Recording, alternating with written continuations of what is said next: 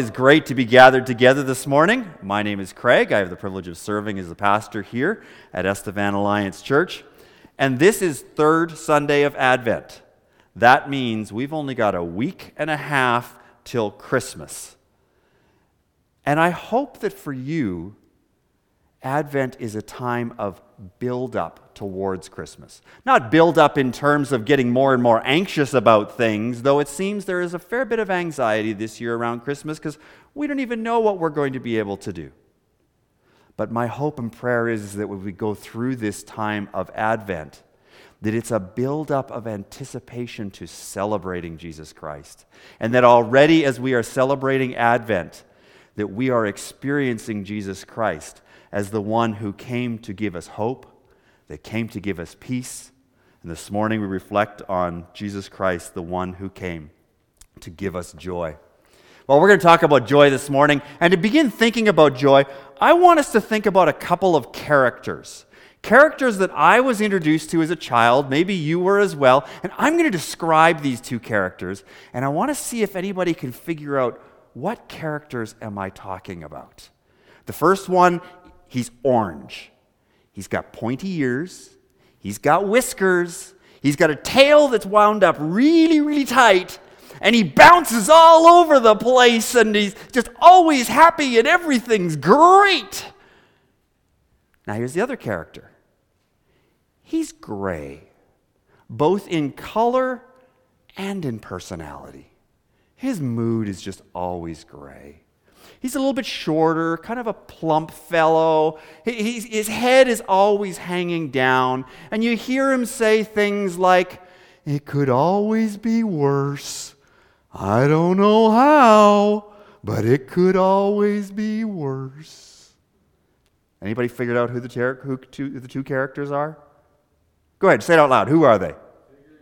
Tigger and Eeyore. There they are. And you know, Tigger is the one that we naturally think of as being joyful. And, and I want you just to kind of lock that picture in your mind because at the end of this service, as I wrap things up, no, I'm not wrapping my sermon up now. This is not the shortest sermon I've ever preached. But when I come to that point, we're going to come back to this picture and I'm going to be asking you are you naturally a Tigger or an Eeyore? Now, as we think about joy, it's Pastors Club time, and, and I wanted to tell the Pastors Club what we're drawing a picture of this morning. And so this morning, I would like to invite the Pastors Club to draw a picture of someone who is joyful and be sure to show me why they are joyful. Now, last week on Sunday, we had our pastors club get together. Finally, after months of trying to figure out how can we have an ice cream party when we can't eat ice cream and how many people can we get together and all that stuff. We had it last week. It was awesome. It was great to have so many members of our pastors club together. We sang some songs, we played some games, we visited Caraway Street, and we just had a good time together. For those that weren't able to be there, watch your mailboxes because the way that we could have ice cream without having ice cream is everyone got a little coupon for getting ice cream at Dairy Queen. So if you weren't able to make it to the Pastors Club and you're a part of the Pastors Club, yours should be coming in the mail. Now I need to just pause and tell you what's happening next. Next Pastors Club gathering, February. I haven't got the date set, but it'll be in February and we are going to get together. I'm not promising what kind of food we're going to have this time because that just created way too many headaches. But we will have fun together. We will do stuff together. And there's going to be prizes at the next Pastors Club. And the prizes will be based on how many Sundays have you given me a picture? Not how many pictures you've drawn. Okay, you can't draw 50 pictures and bump you up to the top of the line. Okay, you can't just draw 50 pictures this week. But how many Sundays have you drawn a picture and got your parents to text or email me that picture? And there'll be prizes for that. So that's what's happening with Pastors Club. Well, as we think about joy, this morning I want to invite us to consider four things that I believe that the Bible teaches us about joy. And the first is the obvious one that most of us will think of when we think of joy, and that is that joy is a response. Have you ever heard somebody say that joy and happiness are different? Well, they are. And we're going to talk about how, at a deeper level, they are, but at the simplest level, they have something in common. They are both emotions. There's no getting around that. I know some people like to separate and say, well, no, joy isn't the emotion, happiness is the emotion. No, I think that joy is an emotion, and so is happiness. And emotions are a natural response to what happens. Right now, wherever you are sitting, whether you're in your living room, in your car, or you're here in the sanctuary, you are having an emotional response based on the circumstances and what's going on. Now, you're having the immediate response, but also everything that's happened throughout this morning, everything that's happened throughout this week, that all plays into that response. And joy is one of the emotions that we can have. We actually see this in Scripture. It's Christmas time. We are soon going to celebrate the Christmas story. Let's think for a minute. Who are the characters in the Christmas story? I'm going to ask those that are in the sanctuary to help me out here at home. You can just call out answers too, but unfortunately I can't hear you. Who are the characters? Just shout them out. Jesus, Jesus is one of them, absolutely. Who else? Yeah. The angels, that's right. Who are some other characters in the, in the Christmas story? Joseph, Mary, who else? The shepherds? The innkeeper. Yeah. What about the sheep and the cattle that we assume were lowing and, you know, all the other animals? Uh, we assume they're there, so sure, I guess they can be characters in the story, you know. But there's some people that come along a little later in the story. Who are they? They come to visit Jesus and they bring gifts. The wise men. You know, when the wise men finally get to Bethlehem, the Bible tells us that they'd been following this star, and when it stopped, they rejoiced with exceeding great joy. When we were meeting together as a prayer team this morning, uh, it was read for us uh, in a little different translation. Um, and this, this translation said, And when they saw the star, they were so ecstatic that they shouted and celebrated with unrestrained joy. They were ecstatic. Now, I think they were joyful because they were going to worship the newborn king and they were going to see him and give their gifts, I can't help but wonder if some of their joy came from the fact that finally, after possibly up to two years of traveling, they were able to finally get off of their camels. I'd be joyful if I got to get off a camel after two years. Have you ever driven a long drive and you finally get out of the car and you go, Yes, we made it? Whatever their circumstance, whatever their true motivation was, they were joyful. You know, we express joy when we worship. Worship is an expression of joy. It's of the emotion that we have. It's not like we set our emotions aside when we worship. This morning, Phil read for us from Psalm 28, and we're just going to put those, those words up on the screen here so we can just reflect on that just briefly. In the middle there, at the end of chapter of verse 7, it says, My heart leaps for joy, and with my, and with my song I praise him. But why is it? Praise the Lord, for he has heard my cry for mercy. The Lord is my strength and my shield. My heart trusts in him and he helps me. Jump down to verse 8. The Lord is the strength of his people, a fortress of salvation for his anointed. He is anointed. Tap, tap, tap, tap, tap. Don't close your Bible before you're done reading. A fortress of salvation for his anointed one. Worship is an expression of joy. And joy is a part of what we express in worship in response to who God is and what He's doing. And did you know that in heaven, angels experience the emotion of joy? They respond to circumstances with joy.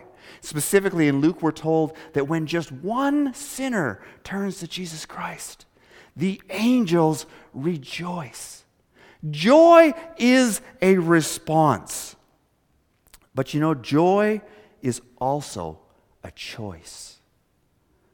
If I had time this morning, I would walk us through Acts chapter 5 and Romans chapter 5, 1st, 2 Corinthians chapter 12, Colossians chapter 1, Hebrews chapter 10, James chapter 1, and 1 Peter chapter 4, all of which teach us the same thing. In the midst of tough stuff, rejoice. Probably the best, uh, the most common uh, verse that would come to mind is James chapter 1. Consider it pure joy when you encounter troubles.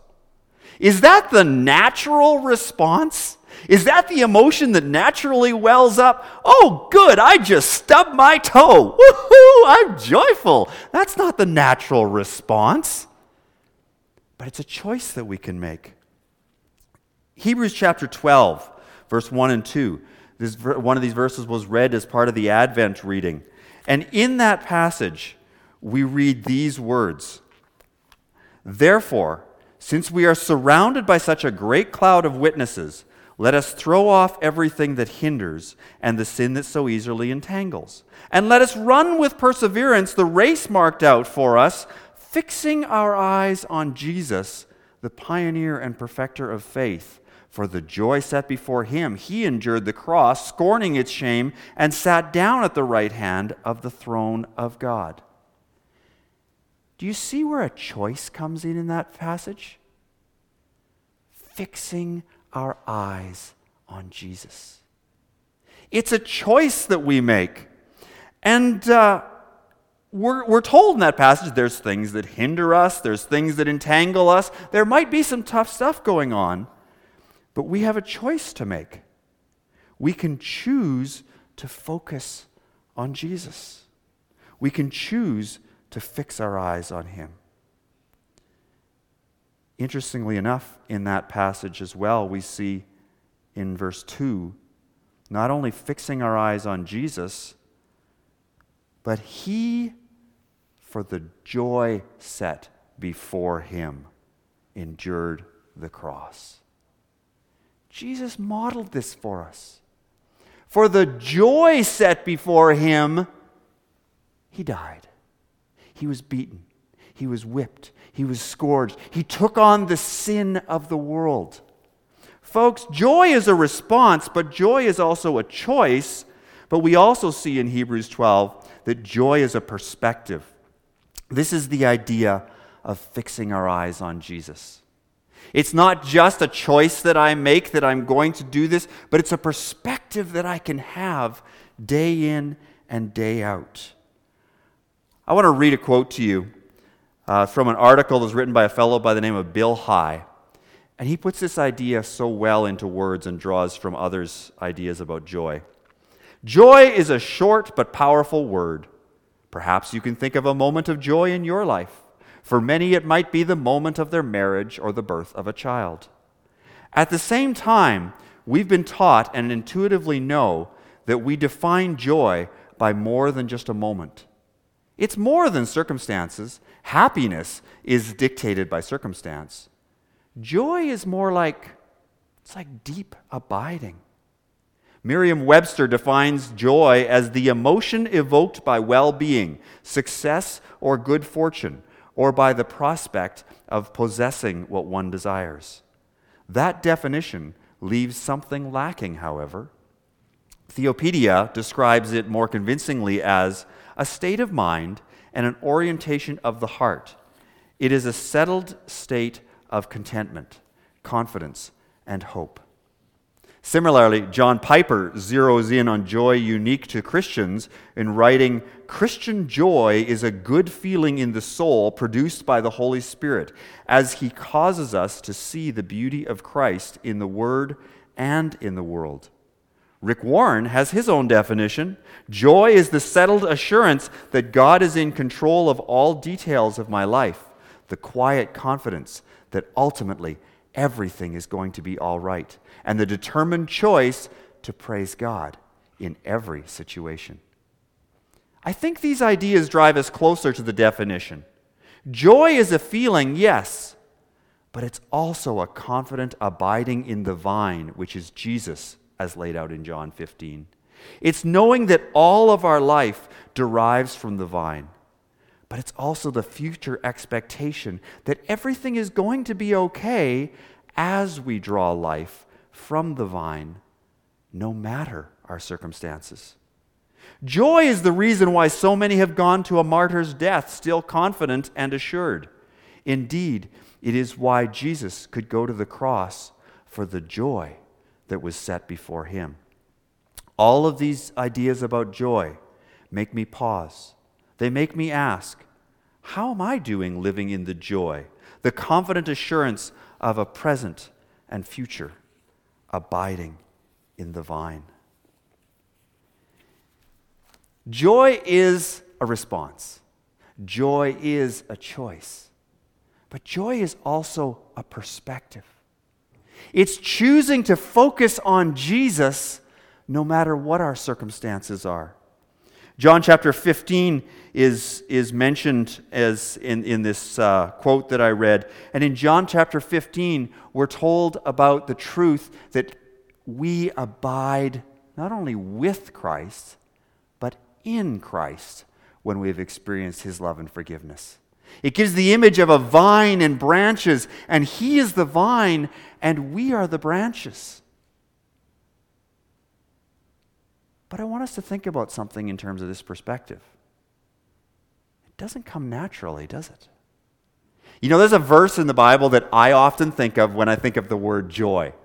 The verse quite simply is the joy of the Lord is my anybody know what it is? Strength. The joy of the Lord is my strength. And I think about that verse, probably it's drilled into my head because I remember as a kid singing a song at the Sunday evening services. And if you're not familiar with that connotation, that simply means it wasn't a hymn, okay? But it went something like this the joy of the Lord is my strength. The joy of the Lord is my strength. You'll never get, guess what the lyrics are to the next line. The joy of the Lord is my strength. The joy of the Lord is my strength. Now, talk about a repetitive song. I mean, repetitive songs tend to get a bad rap, but you know what they're good for? They drill the truth into your head. So often, that's the verse that comes to mind. And I think about that verse, and, and, and I hadn't really thought about the context of that verse much. I just took it as a truth. The joy of the Lord is my strength. But I did a little digging.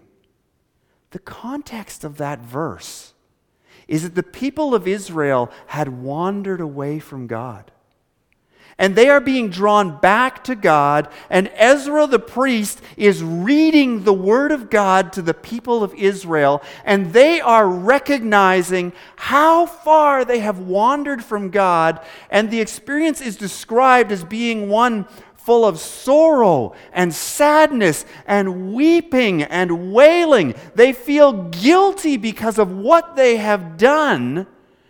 And in the midst of that tough situation, when it would be very easy just to focus on all the bad stuff they've done and given up, Ezra and the other priests, Nehemiah was one of the other ones teaching, we're told that the message they tell the people is go and celebrate.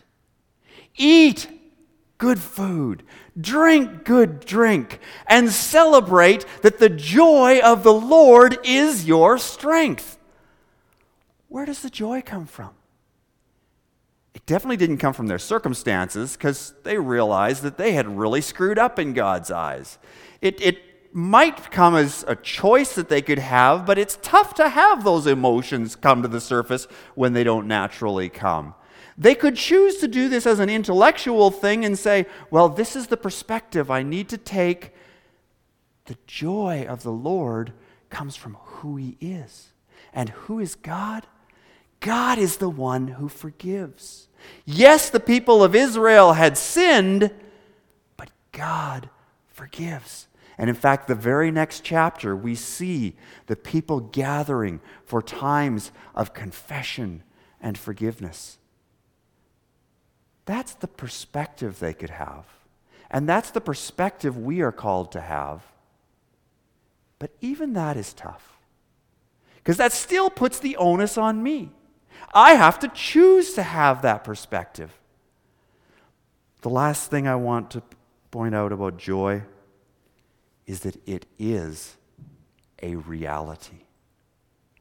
John chapter 15, when it talks about Jesus is the vine and we are the branches, it doesn't say you might be a branch attached to the vine. It doesn't say you might get your life from the vine. It says, I am the vine, you are the branch. When we know Jesus Christ as our Lord and Savior, when we ask Him to forgive our sins, we are living in relationship with Him. And He is living within us. And that, in and of itself, is a source of joy. But it's more than just a source of joy.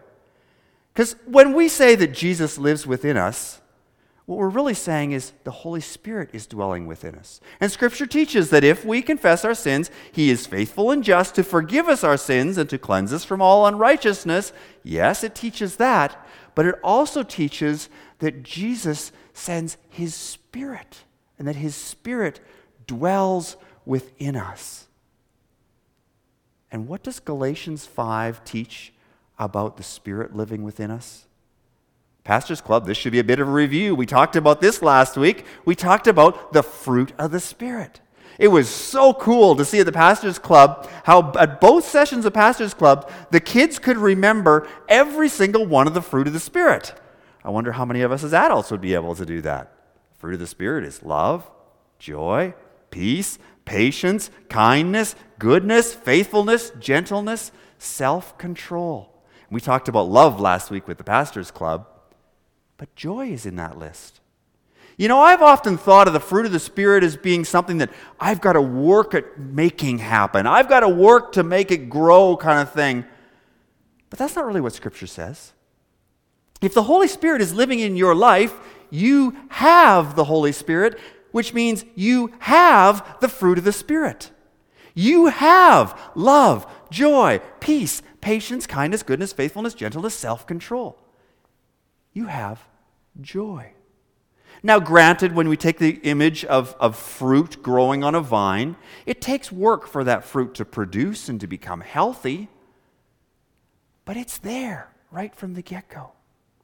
That is a reality. No matter what your circumstances, no matter what is going on in life, no matter who you are with, no matter where you are, if Jesus is living in your life, if you have experienced his love and forgiveness, then you have the Holy Spirit within you, which means you have the joy of the Lord.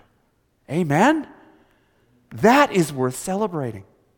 That is a truth that we should be rejoicing in.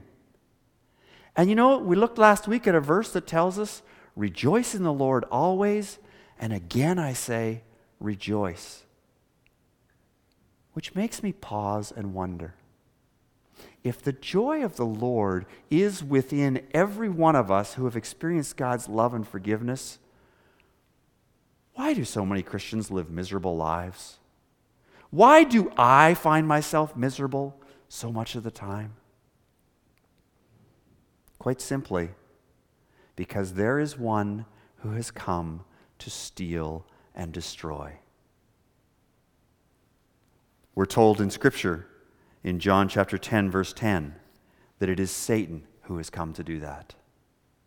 Yes, we have the joy of the Lord within us, but you know, during this time when we're on earth, Satan is going to do whatever he can to sidetrack the work that God is doing. Yes, we rejoice in knowing that when Jesus died on the cross, he defeated Satan, and the day is coming when Christ will return and Satan's work will be no more. But in the meantime, we live in this time period here on earth where Satan is trying to stop as much of the work that God is doing and destroy the work that he's doing and to steal the things that God has given us. God has given you joy if you have experienced his love and forgiveness. But if you find yourself struggling to live in that reality, perhaps it's because Satan has stolen that joy. How does he do that, you ask? I think one of the most powerful ways that Satan has, one of the most powerful weapons that Satan has in his arsenal, is the weapon of everything that goes on around us. Now, I'm not saying that Satan creates all these bad things just to do this. He doesn't need to. Bad stuff's going to happen in life because we live in a fallen, sinful world. It's going to happen. Sickness is going to happen. Brokenness is going to happen. Pain is going to happen. Satan doesn't have to create a bunch more of it. But he loves then to take, us, take our brains and implant ideas and give us thoughts of, Look at this circumstance. Look at these people. Look at this. And he just starts pointing out. He doesn't even have to say whether it's good or bad. He just draws our attention to it. And the moment we start focusing on the circumstance or the issue or the people or the information, and we take our eyes off of Jesus, Satan has won. He has stolen our joy. Do you find yourself this morning finding it difficult to experience joy? I'd ask you the simple question Have you ever been given the gift of God's joy in the first place? It comes from simply acknowledging before God that I am sinful, I need His love and forgiveness, and I believe that Jesus Christ, being fully God, died on the cross to pay the price for my sins, and I ask for Him to forgive my sins. And I give my life over to Him and tell Him that I want Him to be in control. And we can do that no matter where we are. We don't have to use fancy words. There's no special posture you have to be in. Each one of us can do that in the quietness of our hearts. And if you're watching this live stream this morning or here in the sanctuary and you've never done that, I would encourage you to do that because that is the step in which we then receive as a bonus, as a blessing, the joy of the Lord. But I suspect for many of us watching this live stream this morning, We've done that. And we've experienced that perhaps many years ago. But do you find yourself struggling to live in the reality of the joy of the Lord? Perhaps Satan has stolen that joy by giving you some ideas that you've chosen to focus on. There are a lot of issues being talked about these days. There's a lot of information being passed around. There's a lot of people doing all different things. There's a lot of situations that make it very easy for us to focus on those things and those people and those issues and to lose sight of Jesus Christ and that He is our source of joy and that He has given me joy. Now, I'm not saying that it is wrong to think about issues and discuss issues or talk with people and talk about what's going on. Absolutely. We need to educate ourselves. We need to learn. We need to, to understand things together. We walk with one another through life, through the confusing stuff and the stuff that's easy to understand. But we need to keep it in that perspective of focusing our eyes on Jesus in the midst of all of that.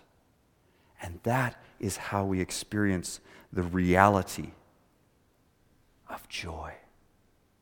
Yes, joy is a response. And there are some times where that response comes naturally, and there are some times where that response is not what's going to happen. I suspect for many people, as we consider Christmas and plans that may or may not happen, we find it difficult to have that response of joy. Yes, joy is a choice. But even in choosing it, sometimes it's kind of hard to say, yeah, okay, yeah, I'm going to be joyful. I'm going to look on the positive on this because sometimes the circumstances are just so tough. That's hard. Yes, it is a perspective. But even choosing to focus on Christ sometimes is hard. But my prayer is that we will live in the reality of the joy of the Lord. So let's go back to those two characters. Tigger and Eeyore. Which are you naturally? Are you naturally a cup half full guy? You know, you're naturally bouncing around and everything's good? Or do you tend to lean more towards the Eeyore side of things? I want to introduce you to two of my family members. Two of my grandfathers. I guess my two grandfathers, because I only had two grandfathers. Both have passed away and gone to be with the Lord. Both were incredible men of God. One of my grandfathers reminds me of Tigger. He was a guy that no matter where he was, no matter what he was doing, no matter what circumstances he found himself in, if you walked up to him and said, "How you doing?" he would always give the same answer. Tremendous. And he'd give it with as much gusto, gusto as he could. Even when I went to visit him in the hospital, he has just had open heart surgery. The guy's got hoses hooked up everywhere, and this was many years ago before open heart surgery was really a common thing. So this was major undertaking. He looks like death warmed over. How you doing, grandpa? Tremendous. That's just the way he was. He just was naturally that way. He just kind of exuded joy. And I'll admit, there were times in life where I thought to myself, Grandpa, will you get real? I mean, you're just about died here. You're not tremendous. Come on, I know this. But as I've learned about this concept of the joy of the Lord, I realized that he wasn't expressing something based on the circumstances. He was expressing where his heart was at. He was expressing the joy of the Lord in the midst of all the difficult circumstances. Now, you might think I'm going to introduce you to my other grandfather, and he's an Eeyore. I'll let you fill in the blank as to who's an Eeyore, okay? But my other grandfather perhaps depicts things a little more realistic as to where we are. Probably very few of us would say, oh, yeah, I'm totally a Tigger, and very few of us would say I'm totally an Eeyore. But I'm reminded of my other grandfather, also an incredible man of God, man of prayer, I, I remember him praying at the supper table, and he was a details person in prayer. It was so funny. Of course, being a young child, his long prayers would sometimes get a little boring and I'd lose focus. And, and so I'd watch him while he was praying and he'd be like, And Lord, pray for our family out in Ontario where? And he'd open his eyes, he'd look at the clock, and he'd do the math. What time is it? It's exactly this time right now, and they're probably doing this. And, and that's just the way he prayed. I remember many, many mornings waking up in the morning and going downstairs at the house that they lived in at the time. And where would Grandpa be? He'd be on his knees praying. They had a wall full of missionaries that they prayed for regularly. And he was a man who knew the joy of the Lord. But you know, he was also a man who I saw grapple with very difficult things, who wept when family members were sick, who struggled with theological issues in life that he didn't understand and he couldn't, grapple, he couldn't understand why things were happening. I saw him expressing sorrow, and I saw him go through times of great pain. And he wasn't always the big smile on the face and saying, Yeah, it's good. No, he acknowledged things were pretty tough. And yet, you know, in the midst of that, I always knew that the joy of the Lord was his strength. He reminds me of one other character from, from, uh, from the Winnie the Pooh series. In fact, he reminds me of Winnie the Pooh himself. If we were to put him on this continuum, I'd put him right in the middle. Winnie the Pooh's the character that sometimes he's saying, oh, bother, and other times he's super excited about the honey that he's about to eat. And you see the emotions of both sides of it. And it's not just that he's always super up, but he acknowledges the reality of life. My hope and prayer for each one of us would be that no matter where we naturally fall on this continuum, whether our personality is naturally one of being down or one of being up, or we find ourselves more in the middle where we just kind of experience life and all that goes on. My prayer for us this morning is that we would live in the reality that Jesus Christ came to give us joy. Not joy based on the circumstances not joy just because I choose it. Not just joy just because I'm going to focus my mind on Jesus, but joy that comes from the reality of knowing Jesus Christ as your Lord and Savior and the fact that you have the Holy Spirit dwelling within you. And one of the fruits of the Spirit is joy. I should just throw in a little caution here lest we think that the fruit of the Spirit is something that, oh, that means I've just got it, I never have to do any work. If you think of fruit growing on a tree, you don't just wake up one morning and all of a sudden there's full, ch- full size, mature, ripe apples hanging on the tree. They go through the season of growing and developing and becoming more mature. That's the same for the fruit of the Spirit. As we allow the Holy Spirit to have control in our lives and to show us the ways in which we need to grow in living in this reality of joy and all the other fruit of the Spirit, yes, it grows. But you have it if you know Jesus Christ as your Lord and Savior. I want to ask the worship team to come up and to prepare themselves as we are going to sing a song in response to this a song of worship. And I would invite us to remember that worship is an expression of the joy that comes from knowing who God is and what He has done. But my prayer is that as we sing this song, it also will be a time for us to experience His joy, the joy that comes from knowing Him. And so I would invite us, let's continue to worship as we sing this song together.